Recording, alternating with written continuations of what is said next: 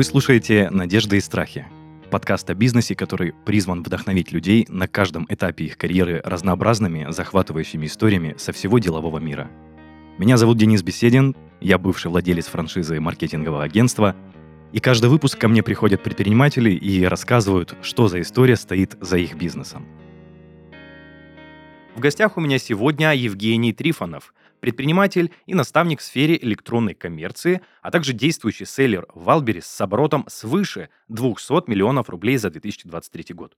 Жень, приветствую тебя. Денис, привет. У меня еще такой классный факт о тебе сразу же записан, что ты вышел в топ в категории, где было пять с половиной тысяч абсолютно одинаковых товаров. Это действительно так? Да, это действительно так. Это, на самом деле, история про нашумевший сериал. Наверное, ты его тоже смотрел. «Игра в кальмара». Да, да, слышал, конечно. Это немножко идет в разрез вообще. Вот этот проект, если про него рассказать, он э, шел в разрез моим утверждением. Я никогда не любил торговать и до сих пор этого придерживаюсь э, товарами, которые уже представлены на маркетплейсах. Я все-таки люблю чем-то отстраиваться, какие-то уникальные свойства, характеристики искать. Но тогда как получилось? Тогда бум, сериал, все его посмотрели, мы с партнером, с Кириллом с моим тоже посмотрели, рады остались, здорово. И потом случайно натыкаемся на Алиэкспрессе на куклу, помнишь, что это была, которая из глаз там стреляла во всех? Да, да, Вот, да. натыкаемся на такой будильник, он там какими-то патрончиками стреляет. И мы, блин, классно, классно, там можно было бы попробовать, пока думали туда-сюда. У меня еще есть направление фулфилмента, ну, где мы проводим предпродажную подготовку товара, и я рассказывал эту историю, что думал, ну, с какой-то атрибутикой из игры в кальмара как раз-таки поработать, но боялся то, что опять нахлынут все, будет дикая конкуренция, демпинг, и как бы так сказал, и, можно сказать, забыл. И тут мне вот этот как раз клиент один говорит, слушай, у моих поставщиков как раз появились сейчас эти маски. Я думаю, как так? Ну, интересно. А в параллели с этим я слежу за другим поставщиком на маркетплейсе, на Валберис тогда, через аналитику, который первый зашел с масками, и у него тогда, вот как сейчас помню, то ли 1300, то ли 1400 рублей была цена продажи маски. Я дальше расскажу, сколько она стоит себестоимости. Я за ним смотрю, а на хайпе, на буме ни у кого нет. Он единственный, я не знаю, каким образом, скорее всего, самолетом он как-то их быстро притащил, и он в день их продает, ну, реально, штуку по 100, по 150, то есть при такой цене безумной. И я за ним смотрю, у меня уже чуть слезы из глаз не, нет, не капают, то что думаю, ну как так-то, блин, тоже я хочу, но я понимаю, что логистика из Китая, это, ну, как минимум недели на две я прилипаю вот, самолетом, ну, можно чуть-чуть сэкономить, я думаю, ну, ладно, не, не глобальные сроки срежу. Вот, и так вот, он мне говорит, есть маски? Я говорю, давай контакты, будем знакомиться. Приезжаю к человеку, а он рядом с оптовыми рынками находится, там где-то с Люблино, я не помню, или Садовод был. Он тоже из Москвы, да, был? Да, да, да, да, да. Угу. И мы начинаем с ними вести диалог. Да, есть. Я говорю, какое количество? Я говорю, если я буду заходить, мне нужно большое количество, чтобы, ну, успеть продвинуться, чтобы скажем, на остатки товар был, потому что вложения планируются большие в рекламу, нужно, помимо того, что отбить, еще что-то заработать. Я говорю, ну, мне нужно там порядка 6-7 тысяч масок. Есть? Есть. Долго я ломался, на самом деле, потому что, ну, вот, гложило меня то, что если они около садовода там где-то появились, хотя не, не на самом рынке, то через какое-то время будут они у всех. Просто, ну, это априори, вот, скажем так, кто хочет свою жизнь связать с маркетплейсами, это нужно помнить, как отчина, что если появился товар на рынках, то, ну, это великий геморрой потом будет, потому что ценообразование будут ломать. Слушай, ну я тебя перебью, вообще прикольно, да, такой мини-факт о том, что если что-то есть на садоводе, то берегитесь, скажем так. Да, да, безусловно. У меня вот с мои студенты тоже, когда приходят, я говорю, ни в какую, ни под каким предлогом садовод нет, нет. Я, я дальше пару слов про это расскажу, это как раз из истории будет понятно, почему я противник. И в итоге мы с Кириллом сидимся, обсуждаем. Я говорю, блин, ну ты понимаешь, что сейчас завалит нас? Он говорит, я понимаю. Я говорю, надо от рынка как-то отстраиваться. Ну да. Ну в итоге по рукам, ну была не была, ну побалуемся. Там, в принципе, невеликие деньги. Там. А в итоге цена маски в районе 100 рублей была. То, что вот... Себестоимость? Себестоимость 100 рублей, да. А он продавал ее за полтора? Да, за полторы да, тысячи? Я вот я и говорю, я, понимая себестоимость, на это все дело смотрел, и мне меня очень сильно коробило. Я mm-hmm. думаю, блин, где ты такой взялся-то? Я тоже так хочу. Вот.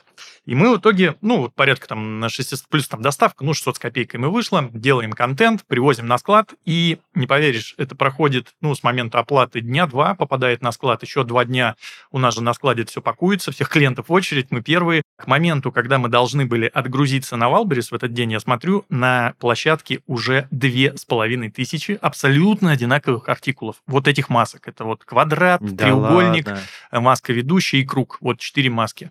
Мы отгружаем по чуть-чуть чуть-чуть их сначала, каждого партикула по одной штуке. Я смотрю, просто безумие начинается. Если товарищ начинал торговать по 1300, там, 1500 рублей, я вот точно не помню, ну, больше 100, 100 однозначно, больше тысячи, точнее. Э, я сейчас смотрю, там уже все, начались падения цены, там уже ниже 1000, 700, там 600, 800. Это основная проблема в том, что когда сталкиваются огромное количество поставщиков, нужно держать в голове, что 80% это селлеры, они некомпетентны. Они, кроме э, кнопки снижения цены, других инструментов для продвижения не знают и не хотят знать. И когда товар засветился у кого-то, скажем, их там несколько человек, стало несколько десятков человек, однозначно будет снижение цены. Если у вас точно такой же товар, если вы ничем не отстраиваетесь, то ну, вам будут диктовать условия э, рынок, а не вы сами выстраивать свое ценообразование. Ну, никак не получится продавать также по полторы тысячи, когда есть предложение, ну, там, по 700 рублей. Ну, хоть как-то обыгрывать там контентом, чем-то еще, не получится. И вот мы здесь начали делать следующее. Я говорю, ну, я понимаю, что если сейчас мы ничего не предпримем, мы утонем. Ну, нас просто вот эти вот болота засосет э, за копеечным ценообразованием. В итоге мы нач- начали делать комплекты, ну, там, разные маски, каких-то там по две, по три, по четыре, мы там карточек создавали большое количество, и уже довольно, ну, неплохо отстроились по рынку, потому что большая часть народа это там по несколько штук их берут, отгружают, ну, вот такие вот селлеры и демпинговать еще начинают. Это был первый шаг, то есть помимо качественного контента, там SEO мы прописали, все здорово, э, создали эти э, комплекты различные, у нас уже, ну, другие такие комплекты не предлагали, как мы, мы даже чуть ли не оптом начали продавать, я помню, кратности сделали на э, один артикул там по 10, по 25, по 50 даже единиц. Даже оптом тогда несколько продаж было. И потом я смотрю, я думаю, блин, ну все равно этого не хватает, хотя продажи уже к тому моменту, ну, тысяч, наверное, по 60, по 70 в день было довольно неплохо. И я думаю, что-то еще нужно, как-то еще надо от рынка отстроиться, потому что, ну, следующий шаг сейчас все начнут делать комплекты, то же самое, и опять снижать цену. И я иду у себя еще по старому бизнес-центру и смотрю, у меня типография. И у меня щелчок в голове, помнишь, наверное, в сериале были визитки как раз, когда их на игру приглашали, давали визитка, она такого деревянного цвета была, и там тоже квадратик, треугольник и круг нарисован. И я не придумаю ничего лучше, как заказать порядка, наверное, 10 тысяч визиток которые мы потом вкладывали в комплекты. И здесь мы ломаем весь рынок вообще полностью. К этому моменту становится больше 5000 уже артикулов вот этих масок. Одно и то же у всех там. Они по качеству плюс-минус отличались там, но одинаковые товары. И мы единственные, кто вкладывает э, вот эти визитки по 10 штук в каждый артикул этих масок. Делаем основную поставку на ВБ, и тогда, ну, ценообразование сильно сломали, тогда начали уже торговать и по 300, и по 200 рублей.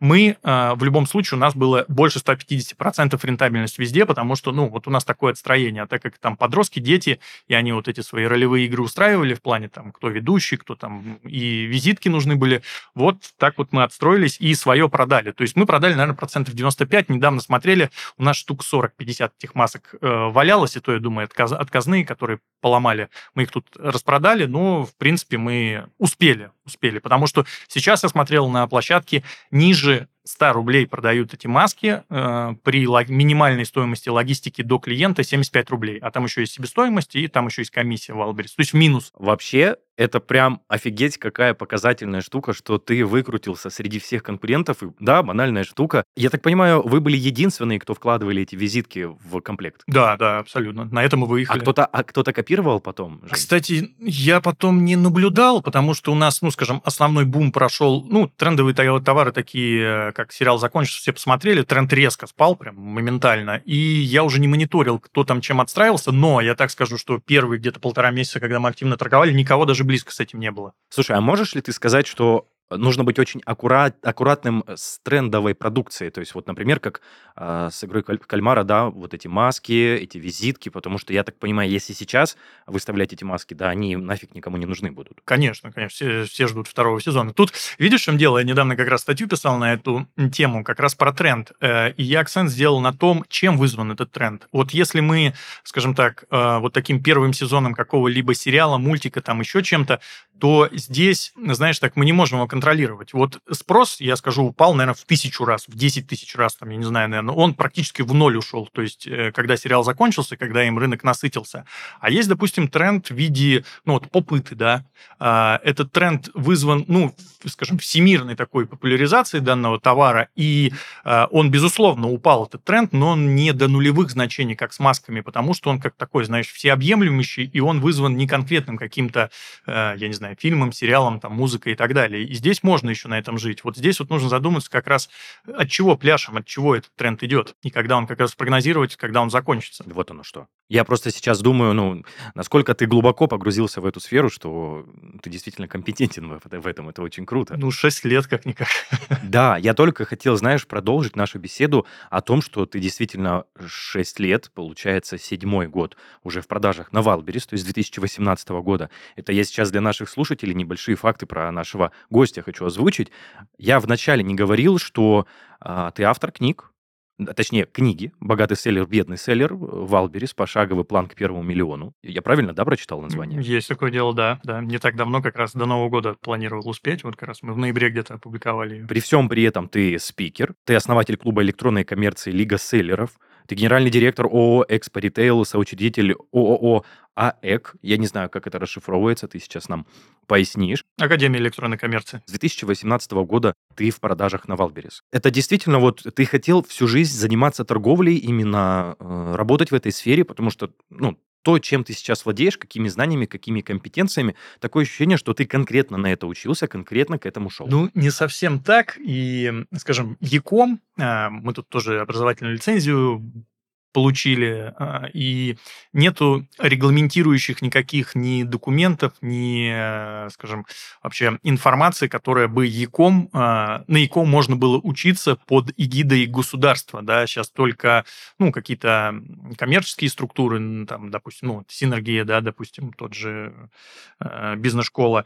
Государство еще никак не регламентировано это направление, на него нельзя учиться, то есть все практически, да, ну, не практически, а все, кто а, с этим как-то связанные сейчас в сфере, скажем, маркетплейсов, ну, все самоучки ну, скажем, э, самоучки либо вот как я руками своими все делал, либо, ну, обращ, обращались таким, как я, чтобы их потом научили, передали. Но нет регламента этого обучения, и, скажем, здесь все приходится проделывать через тесты. Хорошо. А что говорить, э, если вот про твой путь до работы с Wildberries? Чем ты занимался? То есть э, над чем ты работал? Как ты трудился? Как ты зарабатывал? Кардинально другим направлением. Это была капитальный ремонт строительства. Серьезно? Это же совер... вообще совершенно разные а, Вообще, да, да.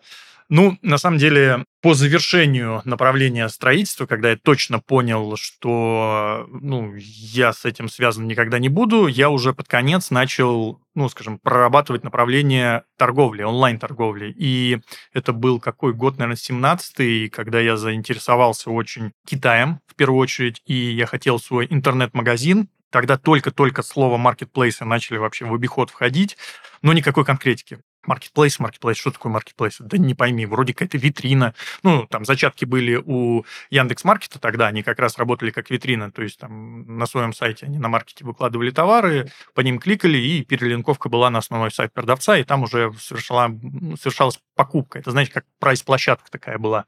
Вот. А, ну, в обиходе что-то уже Озон, Валберис начали что-то фигурировать, но не было вообще понимания, как, откуда ноги растут, как это все вообще происходит. И вот тогда как раз у меня ну, вызвало желание разобраться в этом направлении. И вот я по крупицам, тогда дефицит вакуум был информации, вот совершенно. Это сейчас его профицит. Тут сейчас нужно уметь отделять, как э, сказал Владимир Владимирович, мух от котлет, да. А, то же самое здесь. Перенасыщен рынок информации, и нужно понимать, кого слушать, кому прислушиваться, и потому что информации глоба огромное количество, и вот нужно ее просеивать, так скажем. Угу. У меня появился еще один вопрос, прежде чем мы перейдем к твоему пути. Я задам вопрос на кого ты учился и в целом, да, рос к тому, что у тебя сейчас есть. Вот у нас есть 2024 год. Если я не ошибаюсь, 22-23 год э, очень сильно пестрил рекламами о том, что я научу тебя выходить на, там, на Валберис, на Озон, э, обучу всему, под ключ сделаю тебе. Я имею в виду, некоторые эксперты это запускали. Сейчас этот тренд немного подспал, но тем не менее я хочу задать вопрос. Будучи новичком, Жень, вот скажем так, э, совсем юным э, человеком, который не разбирается в продажах на маркетплейсе. Вышел бы ты на, на них, на эти продажи в 2024 году? Да, безусловно. Здесь, э, скажем так, Механика это э, работы с маркетплейсами, она не меняется, она, может быть, немножко усложняется. Э, хоть и увеличивается конкуренция, но, скажем, избыт увеличивается. Потому что взять, э, скажем так, многие говорят, вот, ты начинал в 2018 году, конкуренции такой не было. Я говорю, так и спроса такого не было. Тогда это в этом году Валберис уже за сколько? За 3 триллиона перевалил. Если он 23 заявил 1,3 триллиона, то в этом году он уже, он официальные данные еще не публиковал за 23 год, но, по-моему, за 3 он уже перешел. Так когда я начинал, ну, там, дай бог, там миллионов 200-300 Валбери сделал оборота. Следовательно, за конкуренцию вырос также и спрос. Ну, одно другое двигало. И поэтому сейчас, в принципе, мы постоянно обновляем новый ассортимент, постоянно что-то вводим, тестируем, механики немножко меняются, да, то есть здесь, знаете, сейчас период наступил когда выезжает компетентный селлер, когда человек понимает, из чего что строится и как это работает. Потому что, вот опять же повторюсь, механика немножко изменилась. То есть раньше было проще. И раньше можно было там время случайного селлера, так скажем, селлер только зашел, ничего не делал. Там SEO нет, контент плохой, продвижение вообще отсутствует, что такое рекламная кампания, он не знает, и он стреляет, как бы, да. Потому что, ну да, конкуренция была маленькая, но он стреляет в разрезе, скажем, продаж своей категории, тогда это казалось много. Сейчас селлеры могут делать намного больше, но а, требования площадок к селлерам увеличиваются, спрос с них больше. Но вот, скажем, если человек подстраивается, понимает, из чего, как, что состоит и строится, механики, алгоритмы, а, как все это дело функционирует, как там строится там, сравнительный анализ, там, продвижение, то здесь человек ну, постоянно, я же своими выпускниками общаюсь, постоянно что-то вводит новое, постоянно что-то тестирует, и безусловно, я бы, наверное, сейчас также начал. У меня э, тоже родился вопрос по этому поводу. Ты постоянно находишь какие-то новые трендовые товары или вот в целом чем ты торгуешь? Просто вот интересно. Ну, на самом деле, более 90%, где-то больше, наверное, 3000 моих артикулов – это автозапчасти. Я являюсь дилером-дистрибьютором э, федеральных сетей автозапчастей, где очень широкий ассортимент. Это, скажем, мой проект, такой глобальный кросс-докинг. Не имея товара на складе, я, у меня создана вот эта номенклатура, я ее через свою систему 1С транслирую на маркетплейсы. А, мне поставщики транслируют в мою систему 1С там остатки, я их транслирую на площадке, после этого получаю заказы, я их к себе в систему, опять же, транслирую обратно на поставщиков, они мне все это дело привозят, мы перепаковываем и отвозим. Это вот такая вот у нас система сложная, доработок куча требовалась как бы системы учета для этого, но мы с ней уже работаем года полтора-два, наверное. И помимо этого, ну вот из последнего нам сейчас в Турции приехали до Нового года буквально, кстати, завтра, послезавтра фотосессия будет доделана, это наш новый бренд, я даже не помню, как он называется, это э, джинсы, джинсы плюс сайз размеров, и которые вот мы сейчас тоже активно будем продвигать и масштабировать. Да, я забыл забыл упомянуть, точнее, не успел, то, что ты также являешься основателем своего бренда свечей и основателя бренда одежды с собственным производством в Турции. Да, да, вот одежда — это последнее наше баловство увлечение. Ну, я так понимаю, это все с 2018 года у тебя началось? Да, ну, все, все, вся моя жизнь с Якомом сплетена с, с маркетплейсом 2018 года, да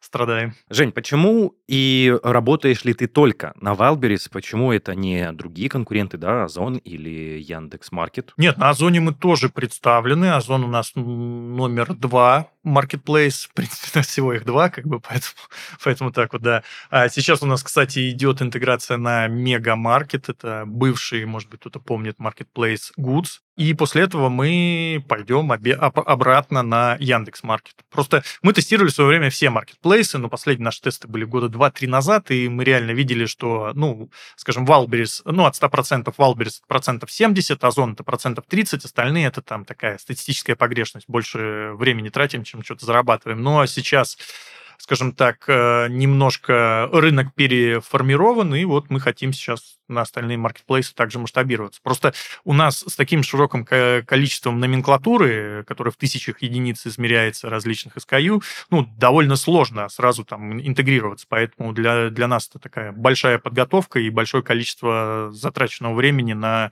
освоение очередного маркетплейса.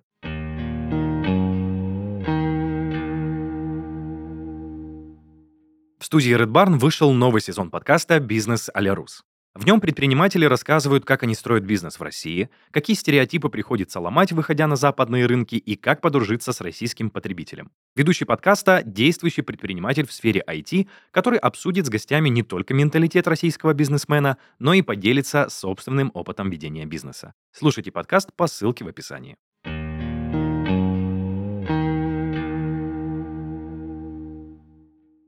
Я предлагаю, Жень, перейти к твоему пути как предпринимателя. То есть э, ты мне уже рассказал, что ты работал э, в сфере строительства. Я так понимаю, ты делал ремонты под ключ, если я правильно тебя понял. Не совсем. А капремонт мы были подрядчиками э, Санкт-Петербургского, ну, родом с Питера, а Санкт-Петербургского фонда капитального ремонта. Это куда вот мы ежемесячно все платим на капремонт, собственно, жилого дома. Вот эти квитанции. А мы были подрядчиками. И, кстати, в один из моментов мы стали генера... были в субподряде изначально, а потом мы стали генподрядчиками, и тогда в фонде слух про нас разошелся, что мы самые молодые генподрядчики фонда капитального ремонта. То есть это генподрядчик, я правильно понимаю, это те, кто могут себе нанимать подрядчиков, э, в целом ничего не делать, а делать руками других людей? Те, кто на кого заключен контракт. Вот, допустим, у нас много домов различных было. Вот там дом, там, допустим, поменять, я не знаю, систему ХВС, ГВС, там, канализацию, там, не знаю, фасады, отделка.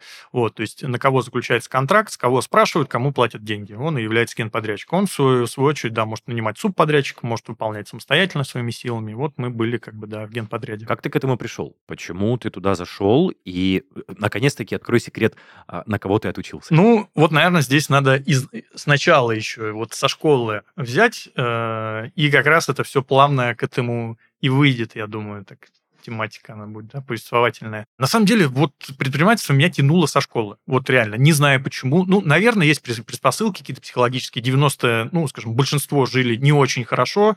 У меня там папа военный, денег э, им не платили по полгода, благо он у меня там был капитан корабля, и там какую-то какую еду в дом приносил банально, да, кроме денег так, так не было.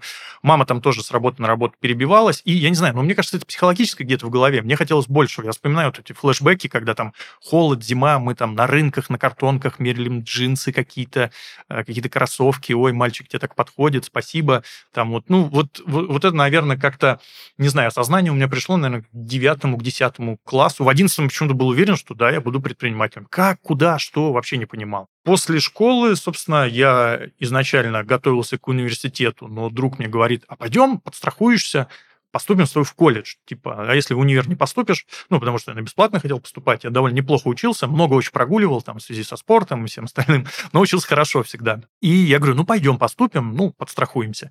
И в итоге вступительный экзамен в колледж физкультуры спорта, экономики, технологий, вот такие две не связанные специальности были. Я поступаю там без каких-либо проблем, и потом я думаю, да нафиг этот универ, как не пойду. И в итоге я, человек, отучившийся 11 классов, нестандартно, нетипичный ситуации, я поступаю в колледж. Потому что после девятого там год ты экономишь. И в итоге я заканчиваю колледж. Там тогда еще ну, стабильной работы не было. А дальше я поступаю как раз в универ на третий курс Экономика, как, как же мы специальность называла? Его сейчас переименовали, в Питере же был период объединения университетов, а, водного транспорта он у меня был, сейчас не помню, как называется, а специальность у меня экономика управления на предприятии водного транспорта как раз. И там я, получается, начинаю уже работать, это на первом и последнем месте работы, где я был наемным сотрудником, я начинаю работать менеджером по продажам. Там, в фирме как раз, которая занималась там инженерными сетями, там полипропиленовые трубы, канализация, что-то еще они там продавали. Я тут был менеджер, основной причем менеджер. Ну, то есть ты конкретно сидел на телефоне, общался с заказчиками, да? Да, да, заказчиками, заявки принимал, там отгружал, иногда там на объекты ездил, там скомплектовать. Вот этим занимался. И в параллели как раз учился в универе. И это какой год-то? 2013 год. Эта фирма была. Я еще работаю. Созваниваемся с другом, с Пашкой. А он в этот период времени тоже там решил свои силы попробовать в предпринимательстве, взял в кредит, больше сейчас денег прогулял, там, я смотрю, Паш, откуда тебе там Apple, ну, часы, техника, там, э, телефон. Да вот тут вот на бизнес взял, как бы одно, второе, третье, ты съездил отдохнуть, плазму себе купил, в итоге у Паши осталось денег для того, для того, чтобы открыть маленькую конорку и поставить там этот фото на документы, в общем. Камера у него, ну, еще документы он печатал. Мы долго смеялись, я говорю, Паш, ну, как бы странный как подход к бизнесу. Я говорю, я сейчас тоже что-то хочу. Что хочу, не знаю вообще, пофигу. Он говорит, ну давай вот, э, ну, скажем так, ответвление вот так же развивать, только начнем, откроем, там, скажем, такую рекламно-производственную компанию. Ну, громко сказано, конечно, печать там на кружках, на футболках, на кепках, на одежде, там, сувенирка и так далее. Для этого там минимальный комплект оборудования нужен, там, сублимационные принтеры, термопрессы, всевозможное это мы закупаем на, в Питере на, ну, ставка была изначально на розничную торговлю. Мы сразу там давай пробивать, э, ну, нужно проходное место. После Невского проспекта, ну, где просто космическая аренда стоит, это Васильевский остров, там седьмая линия рядом с метро.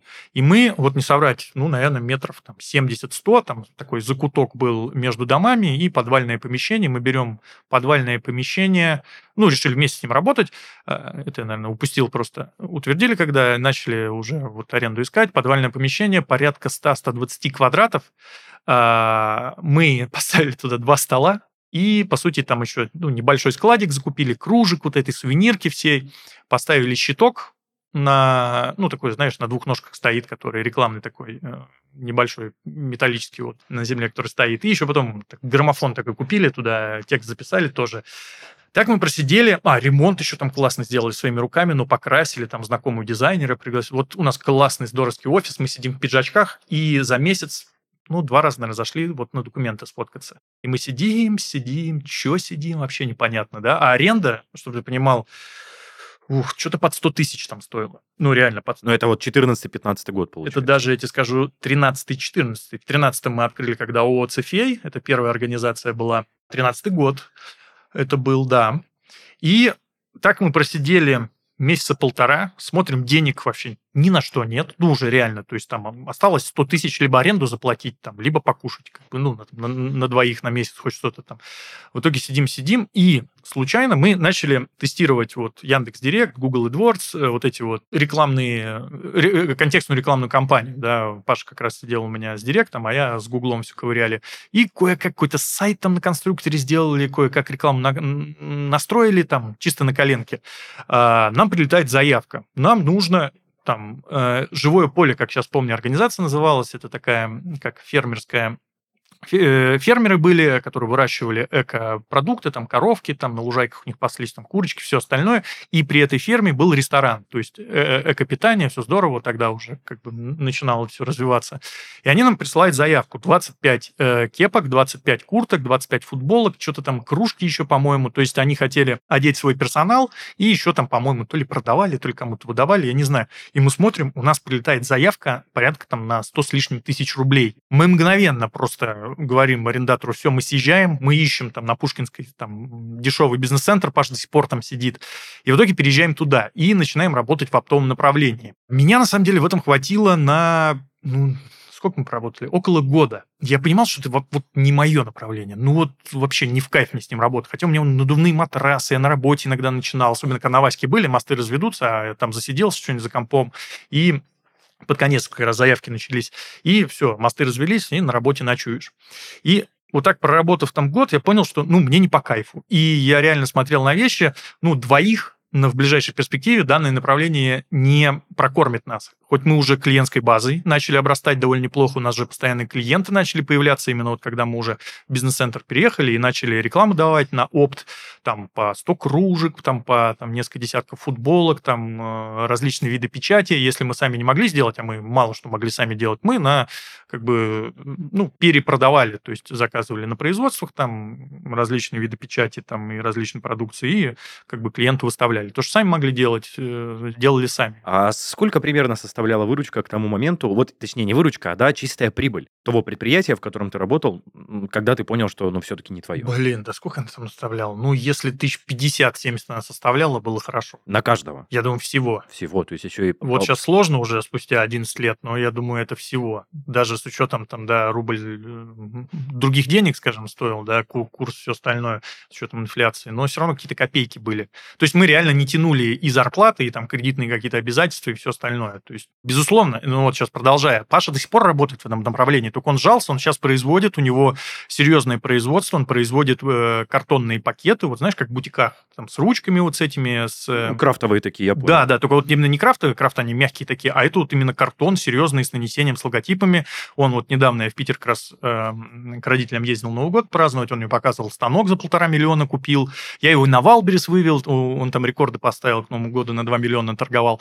В итоге, хотя рассматривал направление, говорит, я не хочу, я давай, если выложу туда что-то, это будет чисто как образцы для моих клиентов. Говорит, мне задолбало клиентам пересылать по всей России образцы, и, говорит, я их буду на Wildberries посылать, и типа вот в розницу по одной штучке покупайте. Так он в оптом сейчас уже, у него там кратные коробки по 50 пакетов он продает, причем, ну, прилично, у него там 50 пакетов около 6 тысяч рублей стоит. Прикольно, Вот, прикольно. и вот он, да, там сейчас один из лучших моих кейсов, так скажем, Паша. Слушай, Жень, прежде чем ты продолжишь рассказывать про то, что ты понял, что это не твое, я у тебя хотел задать вопрос. Вот ты работал до э, того, как с Пашей вы начали работать, э, менеджером по продажам.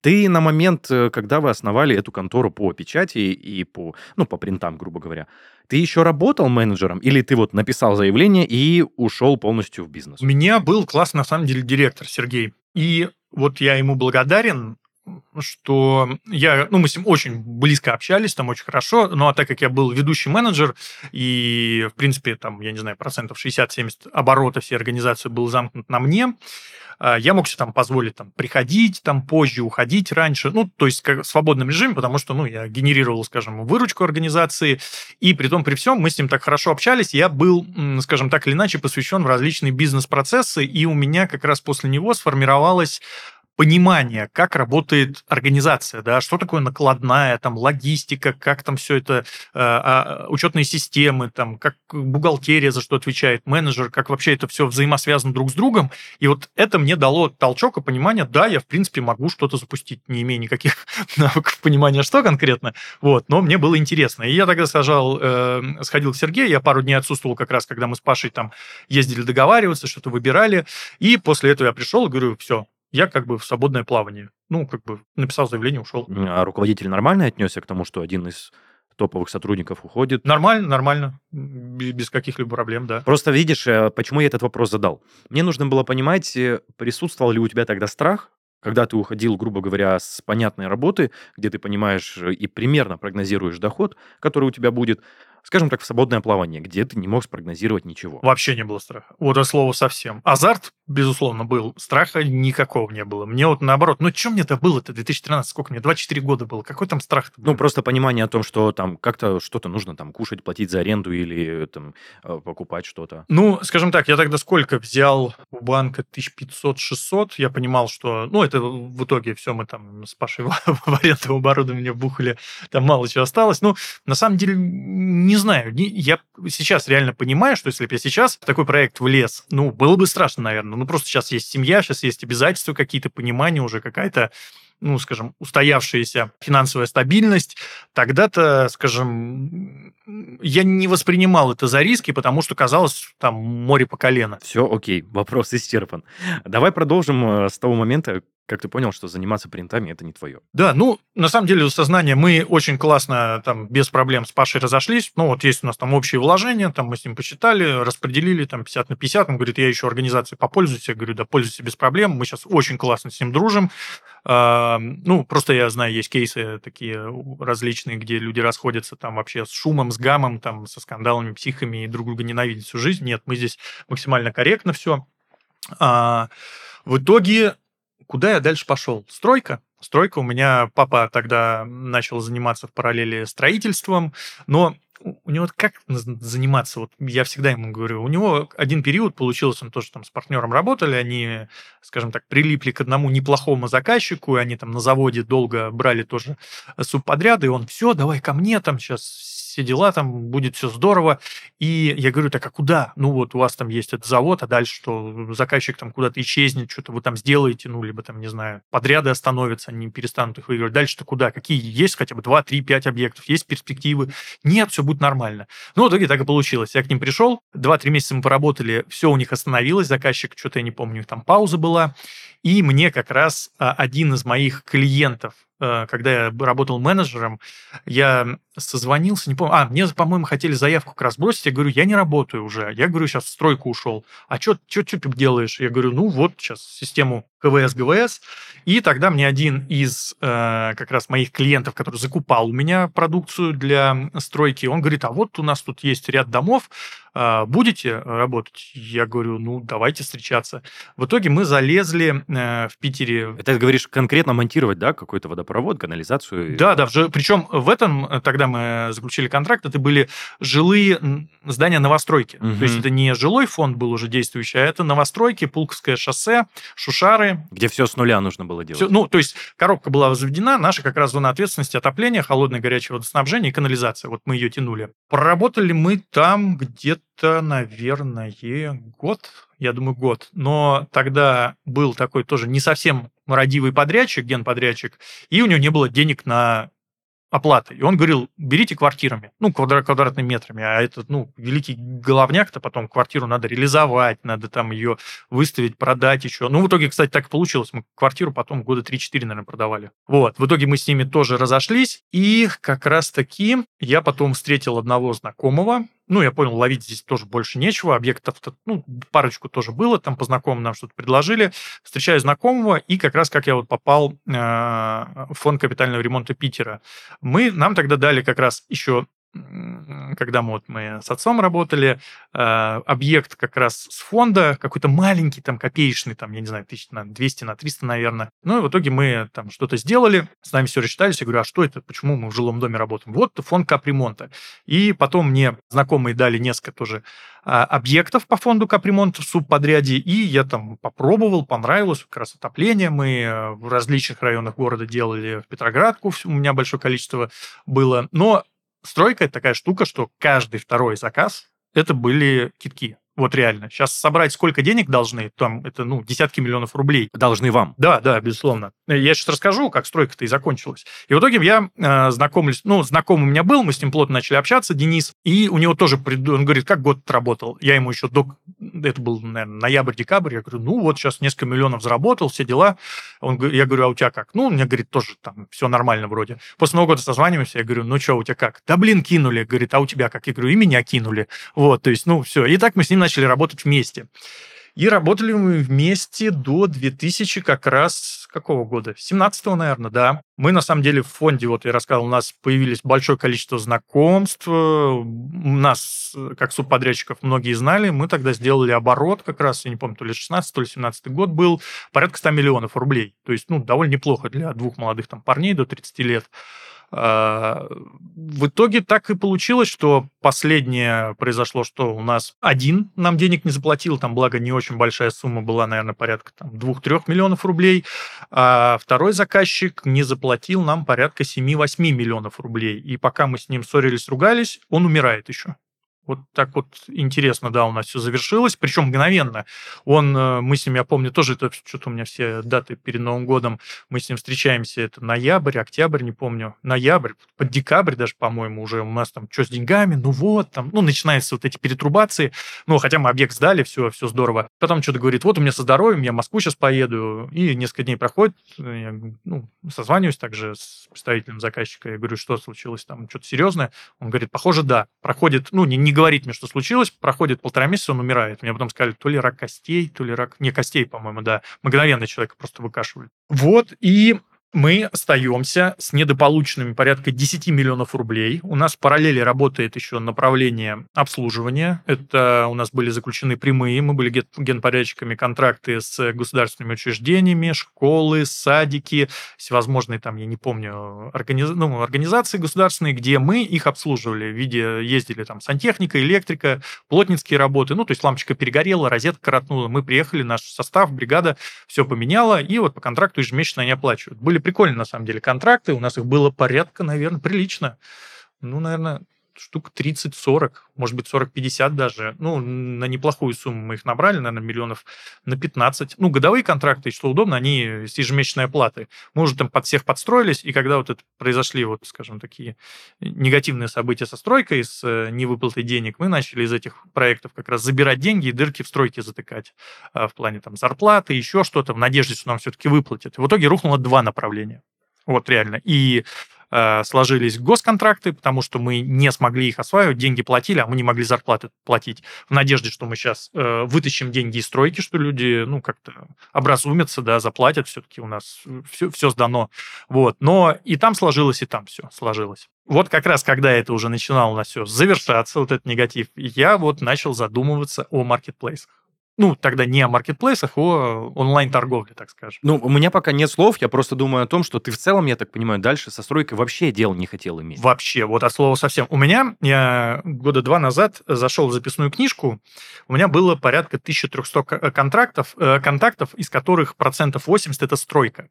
Я на тот момент понимал, что ну, мне остаться и развиваться в стройке вообще проблем нет. То есть, ну, есть уже, можно вычленять уже э, с людьми, с которыми у меня хорошо все состоялось, которые там, я в них уверен, они во мне уверены, но я понимал, что я в поле с ними нигде не сяду, потому что она вот поперек горла, потому что, ну, столько, настолько это рисковое направление, если вот у тебя нет сильной там, скажем, юридической поддержки в виде там отдела, где ты готов э, судиться, готов э, дожидаться денег, потому что, ну, скажем так, у нас вся оборотка из одного в другое перекладывалась, то есть у нас не было подушки финансовой, да, где мы могли себе позволить на вот эти тяжбы, где мы могли себе позволить подождать, потому что вот у нас, скажем, 2-3 месяца без денег сложилось все. Я понял, что ни при каких обстоятельствах я со стройкой не буду связан. Вот вообще никогда. Хотя деньги там, на самом деле, ну, скажем, у кого есть какие-то возможности подстраховать себя, там, в различных видах, тот э, очень неплохо зарабатывает в данном направлении. Я бы хотел тебя попросить тезисно пройти по главным местам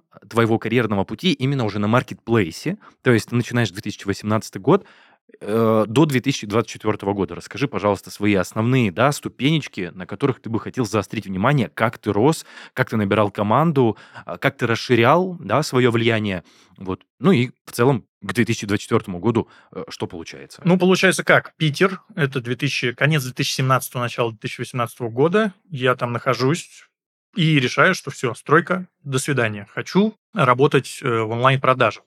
А супруга моя, э, Даша, она с Москвы. Я ее вообще в Питер забрал, она со мной прожила года два, наверное. И я понимаю, что в Питере меня ничего не держит, кроме стройки. А стройка, как уже известно, все. А, я говорю, поехали обратно в Москву. Ну, ей было где работать, там, на, на предыдущее место. Мы переезжаем в Москву, я начинаю там а, значит, пробовать тестировать одно, второе, третье, как, а, пока в параллели как раз изучаю маркетплейс. Я говорю, основная была проблема то, что ну, вакуум информационный, не у кого спросить, некого потеребить, ну, расскажите, как это устроено.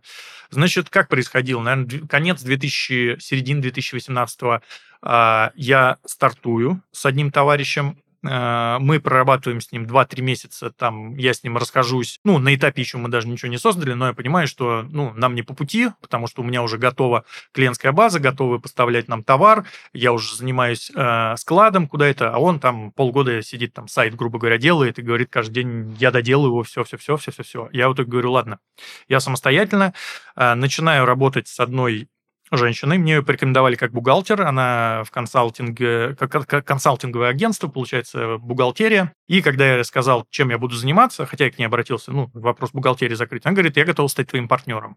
А, значит, долго думал, я понимал, что, ну, один я это тяжело вытянуть, когда ты сам не знаешь, что делать, когда ты очень сильно ограничен э, в финансовых результатах. Она сказала, на мне вся затратная часть, ты занимаешься развитием, э, я буду заниматься бухгалтерией и финансированием, и там, 50 на 50. Я долго думал, ну, в итоге говорю, да, окей.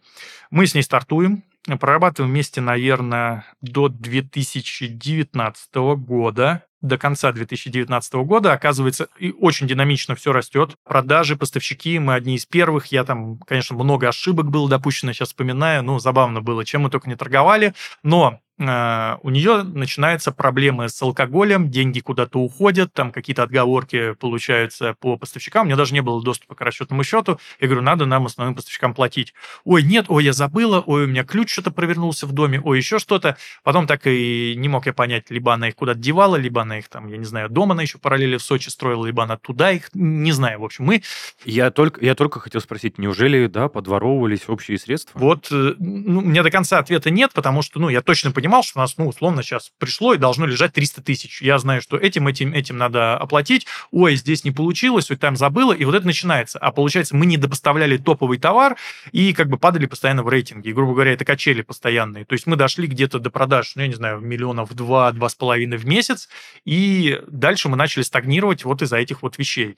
И как я вообще вот начал с текущим партнером работать? У меня был главный поставщик, Кирилл как раз, он мне поставлял автомобильную аксессуарику и автомобильные товары, и у меня перед ним самая большая задолженность была. Он как-то ко мне приезжал, познакомились мы с ним, напились, на самом деле, во время знакомства, когда еще все хорошо было по финансовой части.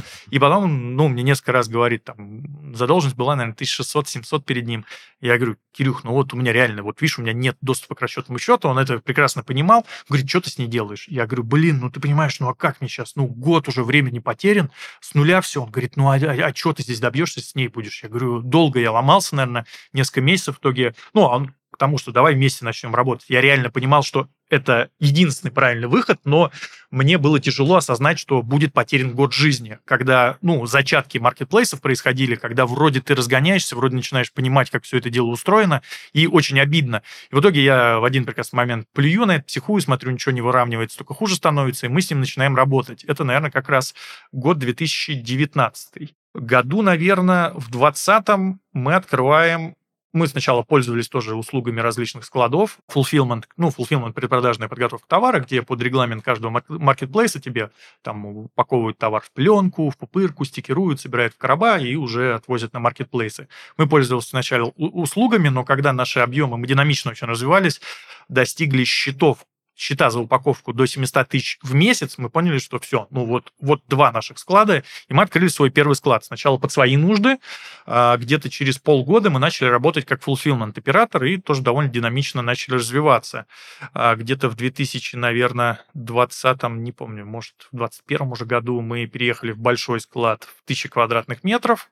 Вот мы сейчас там до сих пор находимся, он у нас уже, в принципе, оборудован, там склад у нас класса антипыль, высокие потолки, видеонаблюдение, штабелеры, адресное хранение там у нас, ну, довольно неплохо себя чувствуем э, среди фулфилментов. Где-то в этом же году, в 2020 году, я начинаю э, обучать людей. Я побывал на нескольких э, бесплатных и платных эфирах, где я послушал экспертов, какую чушь там просто лили. Я пару раз даже поправлял эксперты, меня удалили из чата, сказали больше сюда не, не, не заходить, э, ну, потому что я пару раз подловил на, скажем, ну, я не знаю, это ложь была, либо незнание каких-то вещей. Я говорю, это так не работает, так уже отменили. И меня, в общем, удалили, да, сказали, не надо сюда вам приходить больше. Я начинаю, мне страшно было начинать обучать, потому что там какие-то запрещенные сети вот эти, у меня две фотографии там, ну, какие сторисы, какие, о чем вы говорите? Ну, когда мы с командой завязались, там, продюсеров, э, там, я говорю, я таких слов-то не знаю. Мне говорю, фотка кота на коленках и фотка со свадьбы. Вот. Какая упаковка, какая экспертность, да, это не, не мое. Да, да, да, страшно было очень сильно. А, вот, в итоге начали потихоньку обучать. У меня сначала уроки все были в, в прямом эфире, вот просто мы как с тобой сидели, у меня вот рекорд на 7,5 часов урок был. Это как раз по выбору товара, это самый важный такой блок, скажем, потому что, ну, исправить можно все, что угодно, но если ты купил товар себе без, бездумно, ну, тебе с этим жить и его потом как-то распродавать. И вот у меня урок 7,5 часов. Я сижу с такими шарами, студенты сидят с такими шарами, я им потом запись выкидываю, они говорят, а как, на какой минуте что? Я говорю, ну, ищите теперь. Естественно, потом уже программу записал, мы ее под лицензию а, подали. Вот недавно, кстати, до Нового года полностью переписывал студии, там, методологом, со всем остальным. В параллель что мы происходит у нас? Мы в 2023 году начали работать с логистикой из Китая, то есть мы стали своим же ученикам и клиентам возить, подбирать и возить товар из Китая самостоятельно.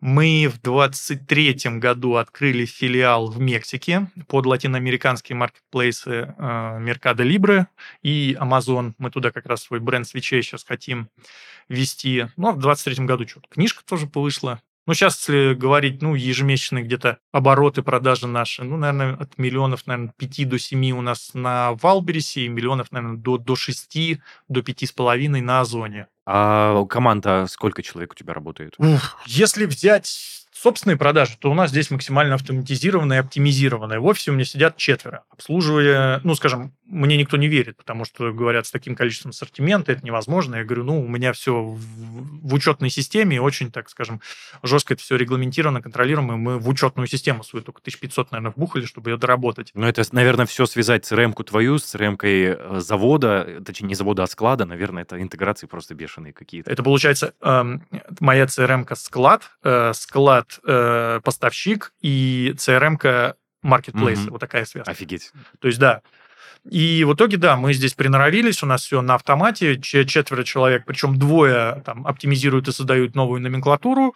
А, девочка у нас, Лена, она у нас с экономикой участия в акции, выхода из акции, просчеты. Ну, а Даня у нас там, скажем, везде по чуть-чуть, там, всем. Но он больше как раз э, с учеткой сидит, там, что-то новое вводит, что-то тестирует, там, оптимизирует и так далее.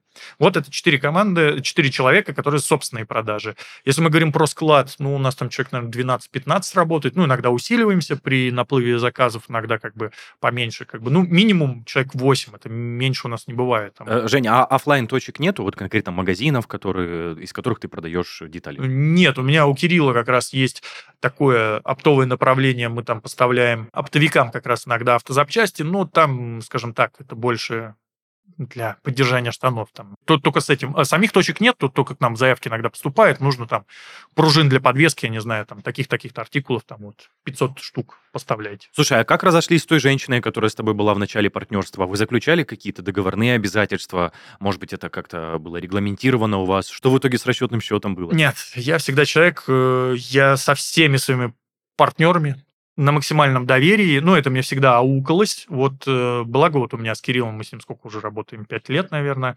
э, ну, все прозрачно, я тоже как бы туда расчетных счетов не касаюсь. Ну, мне хочется вот именно заниматься развитием, там, какими-то такими вещами. Мне в экономику никогда не хотелось лезть, но именно вот в цифры, подсчеты, когда налоги платить, там, сколько поступило распределение, хотя я в этом участвую, но заниматься этим я не люблю. Вот я здесь с точки зрения как раз э, развития оптимизации текущих э, каких-то направлений занимаюсь. А Кирилл, вот у меня такая канцелярская крыса.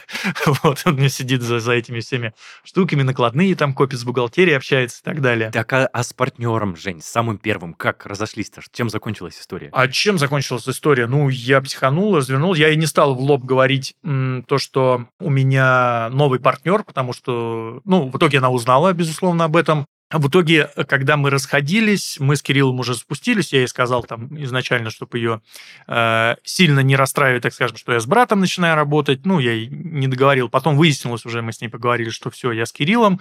Э, она сначала все выплачу, выплачу Кириллу. Когда узнала, вот это я боялся, что мы с Кириллом, она деньги не заплатила в итоге. Вот там а, осталось сколько, ну, под 700 тысяч, 600 чем-то. Э, суды были, в итоге она просто обнулила всю организацию, с нее все перекинула, и вот до сих пор. Мы думали банкротство туда подавать, все остальное, но больше геморроя себя обрели бы. В итоге плюнули на это все дело. Просто сменили реквизиты и все, да? Ну, она, да, она как бы, ну, до другой организации начала работать, все, сменила потом директора, все. Сейчас, и... Жень, никаких контактов не имеете с ней? Нет, нет, нет. У меня единственное, э, начальник склада текущий, мы с ним, в принципе, начинали у нее, он у нас там тоже был как начальник склада, Валерий Петрович у нас дядька взрослый, ему там больше 60 лет, и он, когда узнал, что я ухожу, он мне год, наверное, Жень, забери меня к себе, Жень, забери, она ненормально говорит, я не могу здесь работать. Я говорю, Валер, да у меня склада сейчас моего нет, я как бы на фулфилменте на других, и вот когда мы открыли свой склад, я, естественно, сразу же к себе подтянул, и вот, казалось бы, дядьки, который седьмой десяток в разгаре, он, в принципе, с нуля помогал мне запускать э, fulfillment направление, которое, в принципе, подразумевает там учетные системы, адресное хранение, ТСД, э, ну, вот эти пикалки, знаешь, да, сканируют штрих-коды, там штабелеры. Угу, он, да. конечно, в, в разрезе компьютеров довольно слаб, там у нас есть операционисты свои, но вот он организовал, выстроил наше, скажем, доверительное лицо на складе, и вот его я с собой забрал.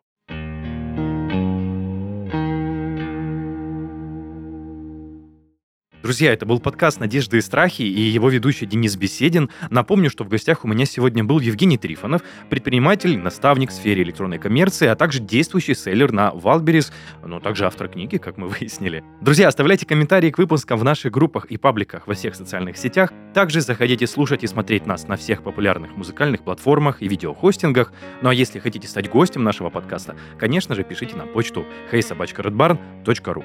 Всем пока-пока Жень, спасибо тебе большое. Денис, тебе спасибо. Пока.